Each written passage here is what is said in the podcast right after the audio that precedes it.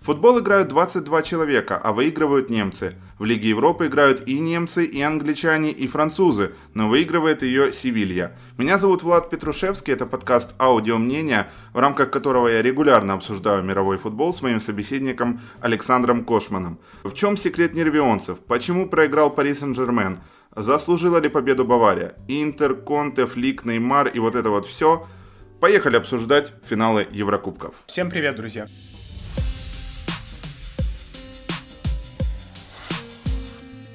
Если главное блюдо заготовили два немца, то мощной закуской занимались испанец и итальянец. И вышло достаточно остро, я считаю. Друзья, Севилья Интер 3-2. Итого 21 матч без поражений и шестой кубок УЕФА слэш Лиги Европы за 14 лет именно для испанцев. Это рекорд. Давай, конечно же, поделимся своим мнением по матчу, что я могу лично сказать. Не припомню, конечно, такого финала Еврокубка, чтобы уже к 35-й минуте было 2-2. Команды голами обменялись, а затем уже пошла закрытая игра и мячи со стандартов. Неудивительно, потому что Севилья на первом месте в Испании по таким голам, а Интер второй в серии А. То, что случилось в итоге, это, наверное, личное несчастье Лукаку и большое счастье для Севильи. Конечно. Вообще мне этот матч напомнил матч, который очень близок к украинским болельщикам. Севилья против Днепра, когда играла. Очень похожий сценарий был. Особенно вот к 35-й минуте 2-2 счет. И вспоминаешь тот матч, а там к 45-й минуте был как раз-таки тоже счет 2-2. Все шло к тому, что второй тайм будет еще интереснее. В итоге второй тайм был сухой. Здесь было то же самое. И просто индивидуальные ошибки решили судьбу матча. Хотя после того, как в первом тайме Интер забил первый гол, я был уверен, что Интер уже своего не отпустит, что Конте засушит игру. Вообще по матчу матч был интересный. Я даже осмелюсь сказать, что по игре, особенно первый тайм, был намного интереснее, чем матч Лиги Чемпионов. Ну и, скажем, по главному и герою, и антигерою матча, это Лукаку. Лукаку забил 34 гола во всех турнирах, и последним, кто добивался такого результата, был Роналдо. Э, не путаем с Роналду. Но вот этот гол, который по факту он забил, угу. потому что мяч даже не летел в створ ворот после удара Карлоса через себя. Пытался и... спасти, но в итоге да. не вышло. 34 гола, это же правильно я имею в виду в Интере именно за 22. Да, конечно, конечно. Ага. Мы же говорим про Интер. Да, за 22 года. Роналду был последним в сезоне 97-98.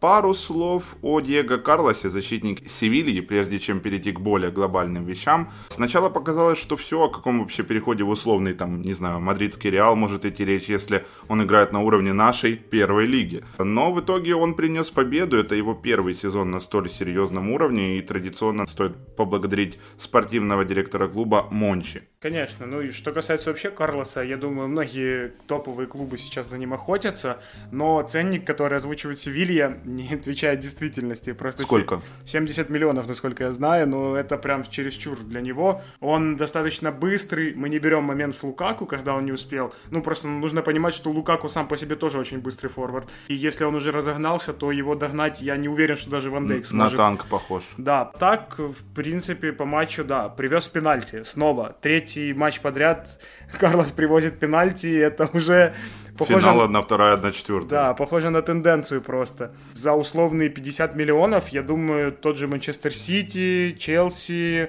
Он же правоногий, правильно я понимаю? Да, да, правоногий. Он правоногий, соответственно, в Манчестер Сити достаточно легко в Ла Лиге у него хорошие показатели. Например, его ввели всего 11 раз, а Рамоса, к примеру, оббегали в 3 раза чаще. Нужно понимать, во-первых, что это первый сезон.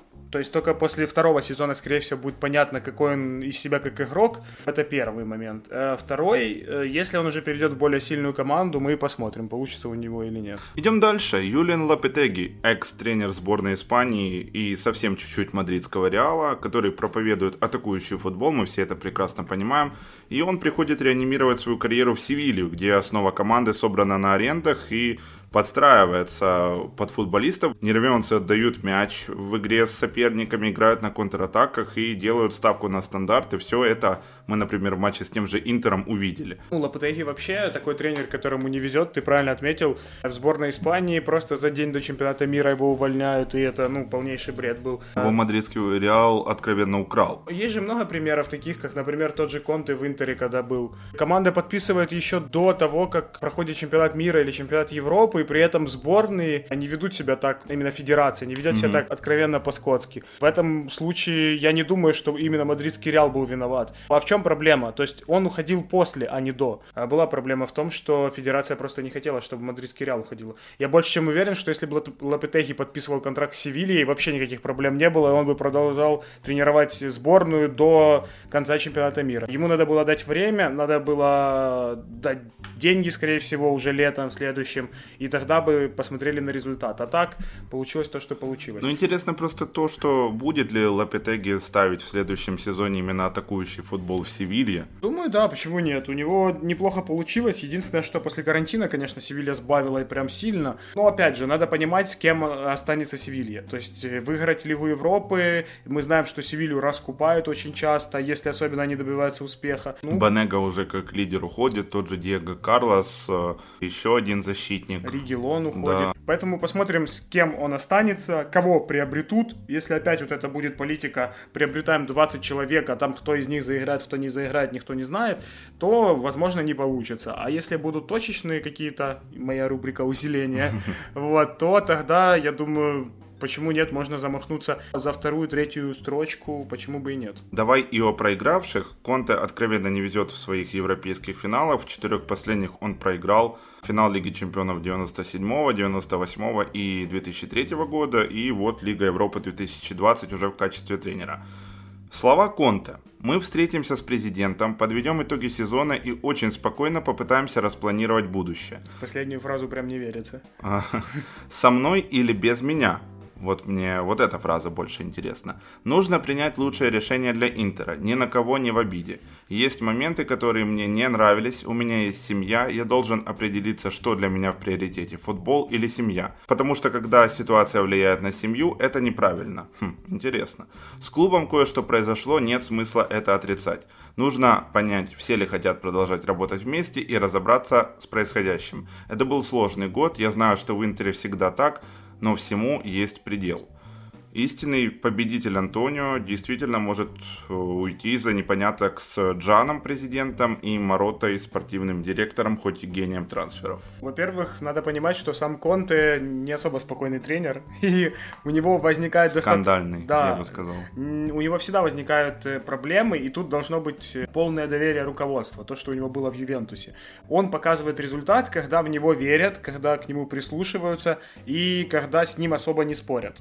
Не зря ему принадлежит тот же рекорд в 102 очка в серии А. Что касается Интера, то Интер не покупал дорогостоящих игроков, это раз до Конте. Сейчас пришли в команду, ну, очень хорошие люди. Мощная очень хорошие трансферная игроки. кампания да, откровенно была притом проведена. усиляются позиции, которые действительно нужно усилить. Даже если будет продажа основных форвардов, потому что ну, мы знаем и на Лаутару, Мартинеса, да. да, и на Лукаку есть спрос, то я не думаю, что это станет проблемой. Ну, действительно, ты по трансферам правильно сказал, потому что давай перечислим. Санчес уже выкуплен у Манчестер Юнайтед, Мозес еще в аренде, Гадин, Эриксон, Эшли Янг, и где-то уже едет в Милан Хакими. Еще говорили про Миколенко, который может перейти в тот же Интер. Было бы даже очень интересно. Трансферы делаются действительно под конты, не за супер большие большие деньги подписываются очень добротные игроки, а некоторые уходят бесплатно. Вроде как в Интере все возрождается, но при этом надо понимать еще второй момент. То, что было у Конте в Челси во втором сезоне.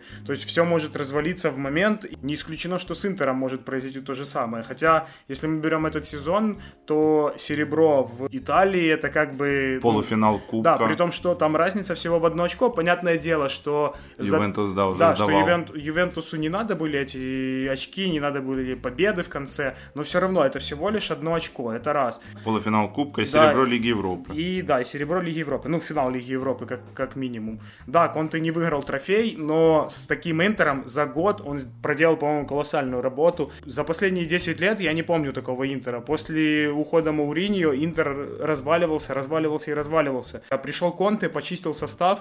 Я думаю, что стоит надеяться на то, что Антонио останется в Интере. Нужно продолжать работу, начало которой уже было успешно положено. Мы тогда будем завершать по матчу Лиги Европы, по ее финалу. Было эпично, когда Ювентус поздравил в соцсетях Севилью с победой, потому что в Милане точно температура на улице повысилась на несколько градусов.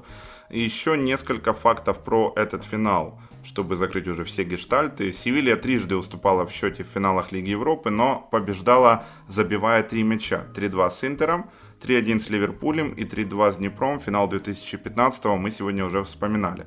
Последним вы, конечно, меня ранили в самое мурчало.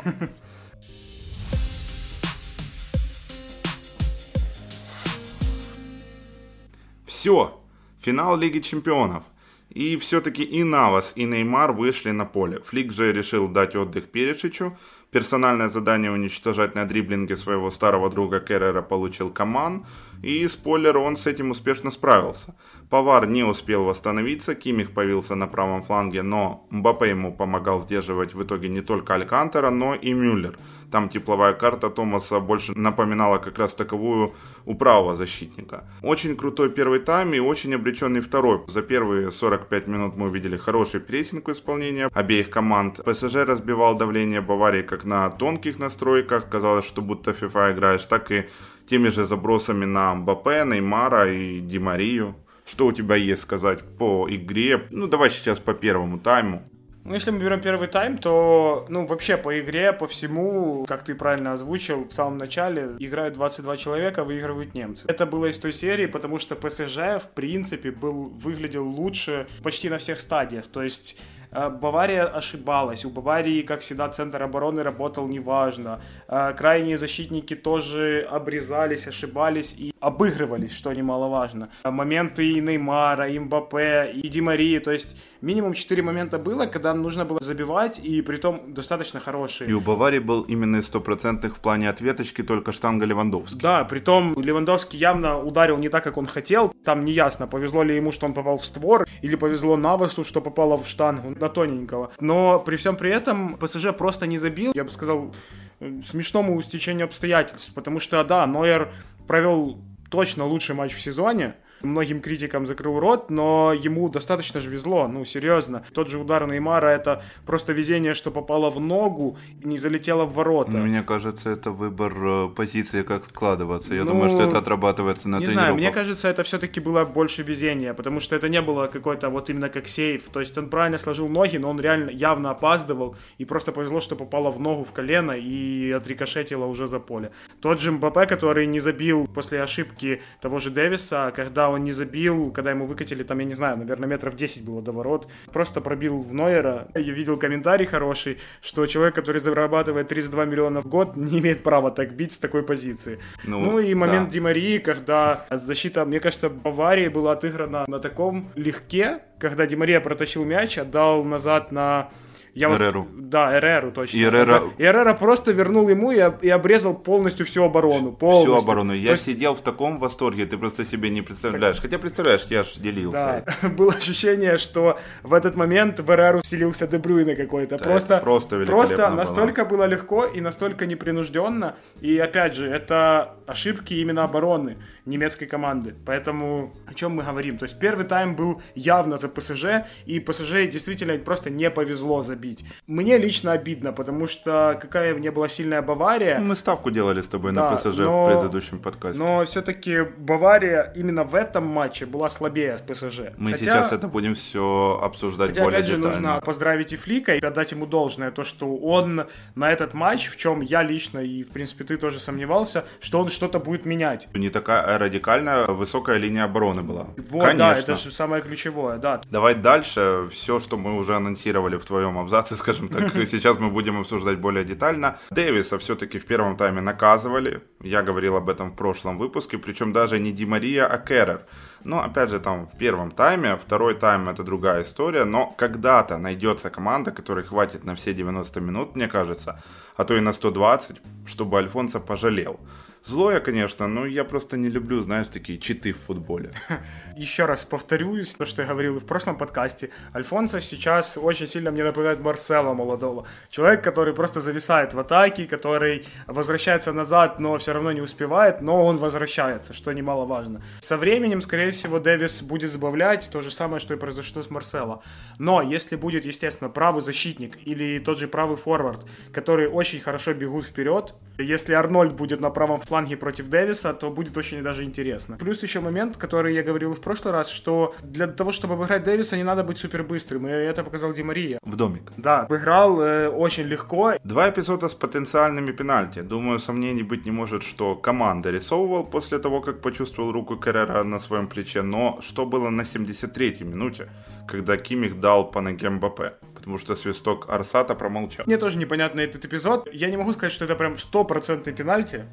Но то, что это процентов 80-85 был пенальти, я почти уверен. Ну хотя бы на вар просмотрите. Да, конечно. То есть удар был сзади, удар был по Ахиллу. Почему вы даже не смотрите повтор? Почему, Почему вам не помогает? он лично не пошел смотреть Да. повтор? Я думаю, что в ухо ему, конечно, подсказали, что эпизод не достоин такого детального внимания, но да и игроки ПСЖ не апеллировали, но я не понял. Ну но да, на то повторе было видно пенальти. Да, ну, для есть меня. МБП, может быть, даже дорисовывал. Мы не можем отрицать этого, но все равно момент явно заслуживал нам внимания. Там, скорее всего, Килиан уже мяч потерял, поэтому может Да быть. все равно он прокидывал, он, он обыгрывал, он обыграл, и ему сзади просто Кимих явно не успевал. Пил по ноге, поэтому тут, я считаю, лично должен был быть пенальти. Но футбол не любит сослагательных Да. наклонений, поэтому все получилось, как получилось. Как в целом тебе по грубости вообще показалось в этом матче? Я почему-то отмечал именно грубость мюнхенцев для себя. Левандовский держал за ногу Силву, Мюллер ставил подножку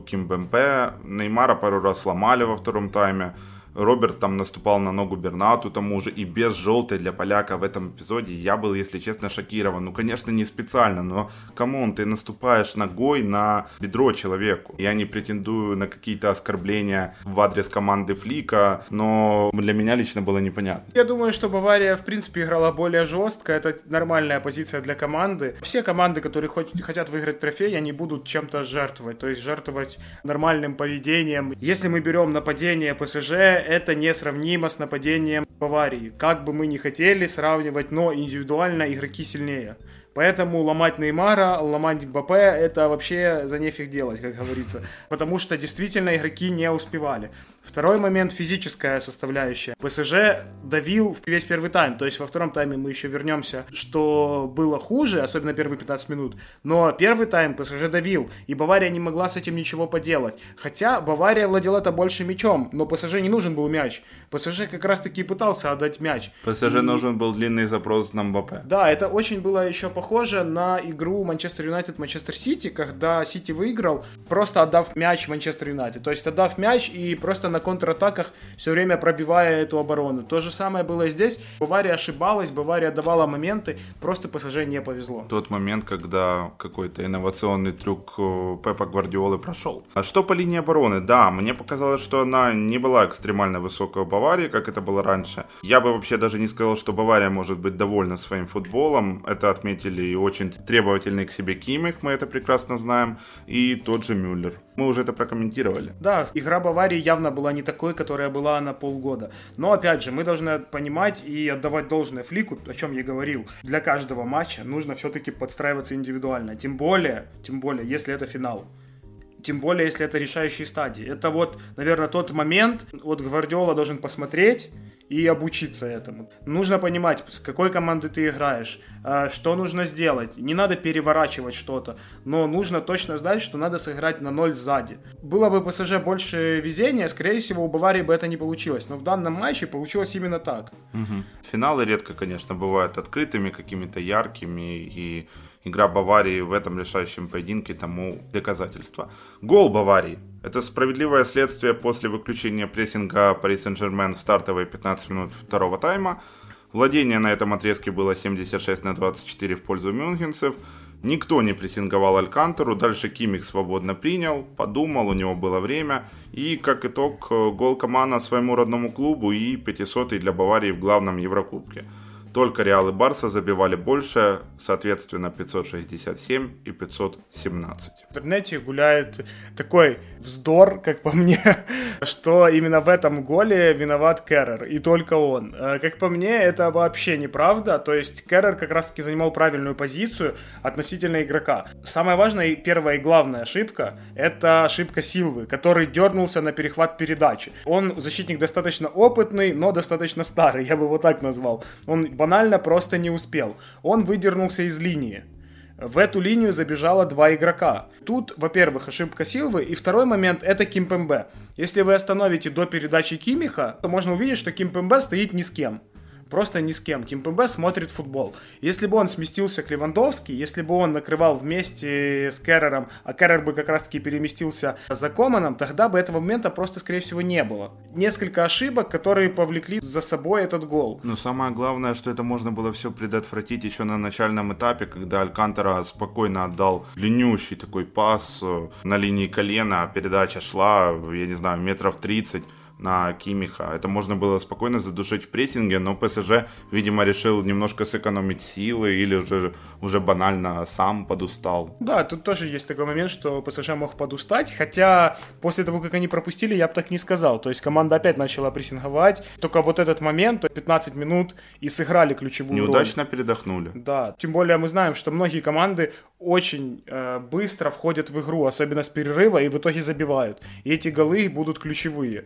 Так и получилось. Возможно, для ПСЖ этот опыт будет на самом деле бесценен. И если мы берем за последнее время, тот же Ливерпуль вышел в финал, потом выиграл. Возможно, для ПСЖ будет да, такая же история. Может, через год абсолютная история повторится. Да, ну и скажем по Коману быстро. Его признали лучшим игроком матча, но ты и я не согласились с этим. Мне кажется, это немного неправильное такое мнение. Он э, завоевал уже 20 трофеев к 24 годам, сам является воспитанником ПСЖ, ПСЖ и наказал. Перед финалом Лиги Чемпионов Фабио Капелло раскритиковал Ювентус. Вот я сейчас задумался. У нас когда-то был с тобой спор, Коман или Коман. Еще раз, ты как говоришь? Я говорю Коман. А я говорю Коман. Коман достаточно хорош, чтобы выходить в старте у Баварии в финале Лиги Чемпионов. Ювентус повторяет одни и те же ошибки. Анри пришел молодым, Юве отпустил его, и он расцвел в арсенале. То же самое и с Команом. Когда видишь класс игрока, нужно иметь терпение подождать. Молодой футболист не может сразу стать лидером.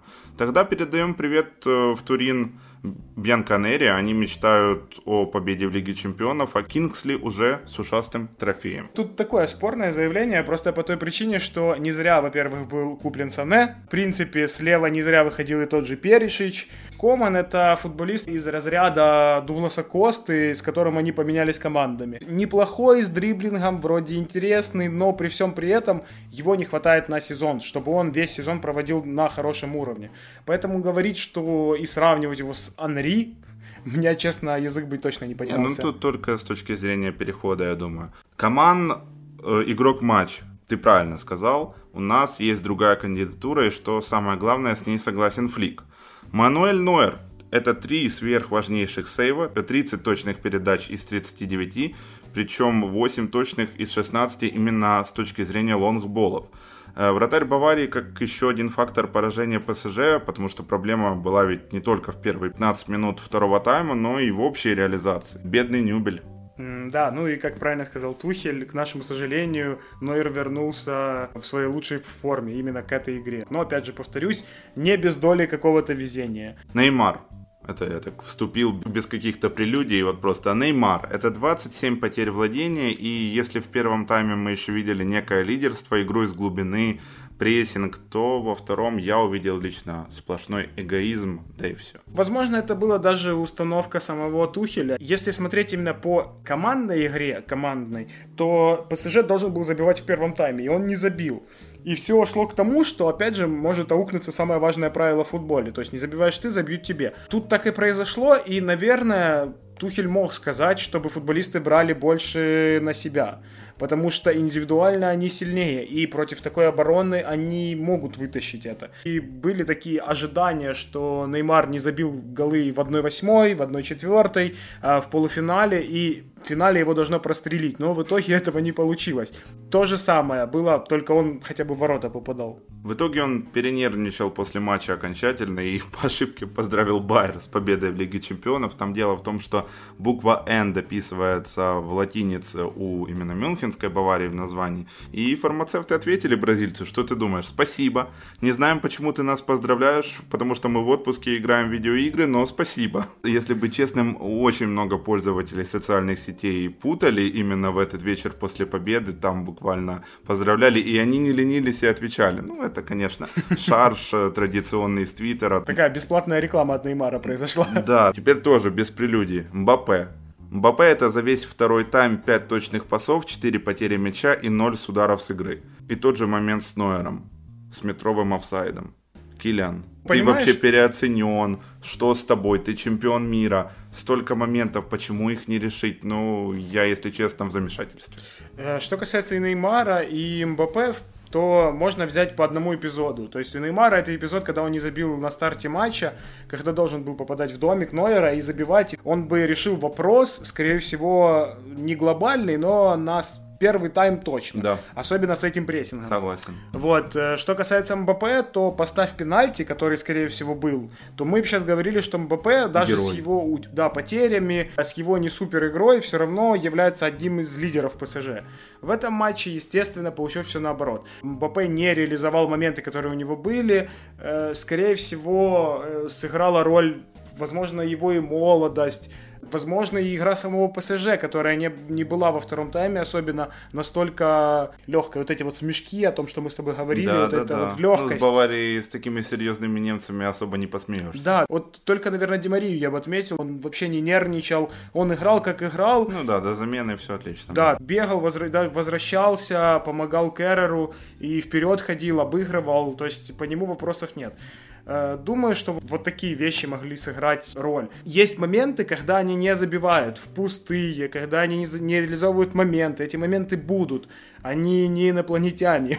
То есть, как бы мы их ни называли, но все равно э, они люди, и они имеют право на ошибку. Возможно, не стоило спешить э, с восстановлением так сильно Киля, но, может быть, это повлияло каким-то образом, потому что действительно на полях Португалии ни Неймар, ни Мбаппе Э, ни одного мяча не забили. Я еще хотел поговорить про такую штуку. Решение Тухеля поменять Димари и МБП с флангами именно в начале второго тайма.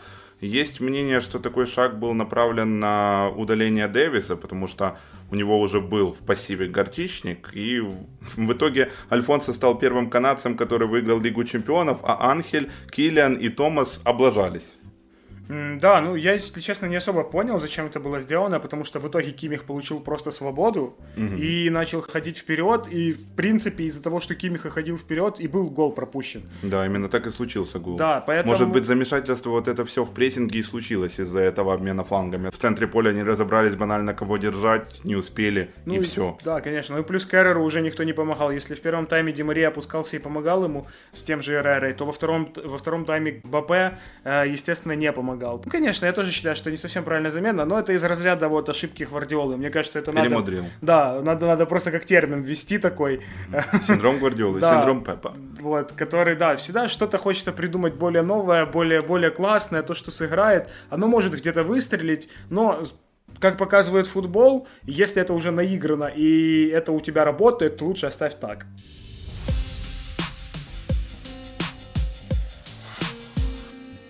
Еще вот я о чем хотел поговорить. УЕФА хочет оставить систему одного матча. Президент УЕФА Александр Чеферин заявил, что нынешний формат проведения Еврокубков, который пришлось использовать из-за пандемии, он может быть использован и внедрен на постоянной теперь уже основе. По словам Чеферина, когда в плей-офф противостояния состоят только из одного матча, то это привлекает даже больше внимания. И как, например, тебе такие изменения уже потенциальные в сентябре, октябре, потому что я придерживаюсь одной точки зрения, сделать и так рандомный турнир еще более рандомным. Финал восьми будет плей-офф теперь Понимаешь, официально называться. Как, как этот финал восьми будет проходить? В то Португалии. Есть, то есть, если этот финал восьми будет проходить в мае, то есть, грубо говоря, идет чемпионат, и заканчиваются чемпионаты, и потом проходит финал восьми. Это одно. А если это будет проходить так же, как Лига Чемпионов и шла, то есть командам надо прилететь, прилетели, адаптироваться к этому всему, сыграть на тренировочных полях, потом проходит этот матч, они опять улетают, да. опять играют в чемпионате. Не совсем тогда понятно, как это будет. Мне проходить. кажется, нужно наблюдать еще за ситуацией с коронавирусом, потому что мы не до конца понимаем, например, когда болельщики банально вернутся на стадионы, это первое. Во-вторых, ну, как дальше будет это все играться, и может быть такой турнир именно финал восьми будет смотреться действительно лучше. Но сейчас просто больше вопросов, чем ответов. Конечно, ну именно сейчас, вот в, данном, в данной ситуации, то я бы оставил такой розыгрыш. Финал восьми это лучше лучше, потому что э, болельщиков все равно нет, прибыли больше не будет. Ну, просто смысла, наверное, не имеет делать два матча. Следующий сезон точно пройдет так же. Опять же, без болельщиков и то, что э, обнадеживали еще зимой, что в следующую зиму, скорее всего, уже все будет разрешено, то я все-таки уверен, что нет. Журналисты футбольных изданий, ну и спортивных изданий, естественно, с этим графиком, ну, конечно, батарейки очень сильно подсадили, это констатация факта, да и вообще фанаты, вот я вот общался, устали вот уже в итоге да, в конце да. от такого плотного графика, поэтому... А чемпионат Франции уже идет, и ты такой, что произошло. Да, ну там еще, конечно, опять же, ситуация с тем же коронавирусом. Матчи Марселя некоторые переносятся. ПСЖ из-за того, что он участвовал в Лиге Чемпионов, переносится очень. Вот больше действительно вопросов, как я уже говорю, чем ответов. И 2020 год, он вообще по факту такой. Мы будем, наверное, финишировать. Финишировать фактами. Все мы, конечно, не перечислим, но самые основные давай. Бавария это первая команда в истории Лиги Чемпионов, которой удалось выиграть 100% матчей во всем розыгрыше турнира. Мы говорим об 11 из 11. С ума сойти. Мюнхенцы потратили на стартовый состав в 5 раз меньше ПСЖ. Ну, это традиционная наша рубрика экономическая минутка. Только надо понимать, что Бавария сыграла меньше матчей, чем обычные участники Лиги Чемпионов. Не было ответных матчей. То есть и за счет этого им, конечно же, и повезло поставить такой рекорд. Ну и повезло, и в принципе они заслуживали поставить такой рекорд. Левандовский, первый футболист, который выиграл требл и стал лучшим бомбардиром в каждом турнире. Кубок Германии, Лига Чемпионов и Бундеслига. Смело констатируем, что Кевин Де Брюйне бы пролетел мимо золотого мяча. Флик работает в Баварии всего 9 месяцев, но уже взял все трофеи за сезон. И 12 игр в среднем Ханси Дитер Флик тратит на одну чашку. За всеми подробностями смело идите на сайт UAFootball. С будущим в Баварии понятно, стремление к повторению такого же сезона. А что теперь ожидает, мне интересно, Пари Сен-Жермен, потому что уходит Силва, может в Челси, может в Фиорентину, еще непонятно. Уходит любимчик Тухеля Чупа Мотинг, э, останется ли Неймар, ну, слухов, понятное дело, никаких пока нет. Понятное дело, Пари Сен-Жермен традиционно возьмет Лигу 1, но в, Лигу, в Лиге Чемпионов вот ты уже сделал свой прогноз, да? Почему бы и нет, через годик снова но в финале. Это не, это не прогноз, это просто то, что возможно, почему может быть случиться. То есть посмотрим. В ПСЖ сейчас э, самое важное это укрепить линию центра защиты, потому что уходит один из самых опытных игроков, и ну пока непонятно, кем его будут заменять, потому что даже слухов никаких нету, если честно. То есть я думаю, что вот закончилась кампания, и уже после этого всего начнутся какие-то разговоры более предметные. Посмотрим, кто придет в ПСЖ. Я думаю, будет какая-то громкая фамилия.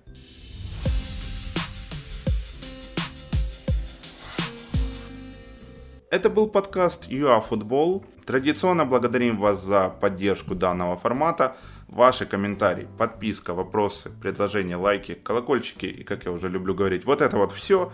Это все традиционно по умолчанию. Не попадайте в офсайт, а если уже попали в него, то не делайте так, как сделал Мбаппе. Всем пока.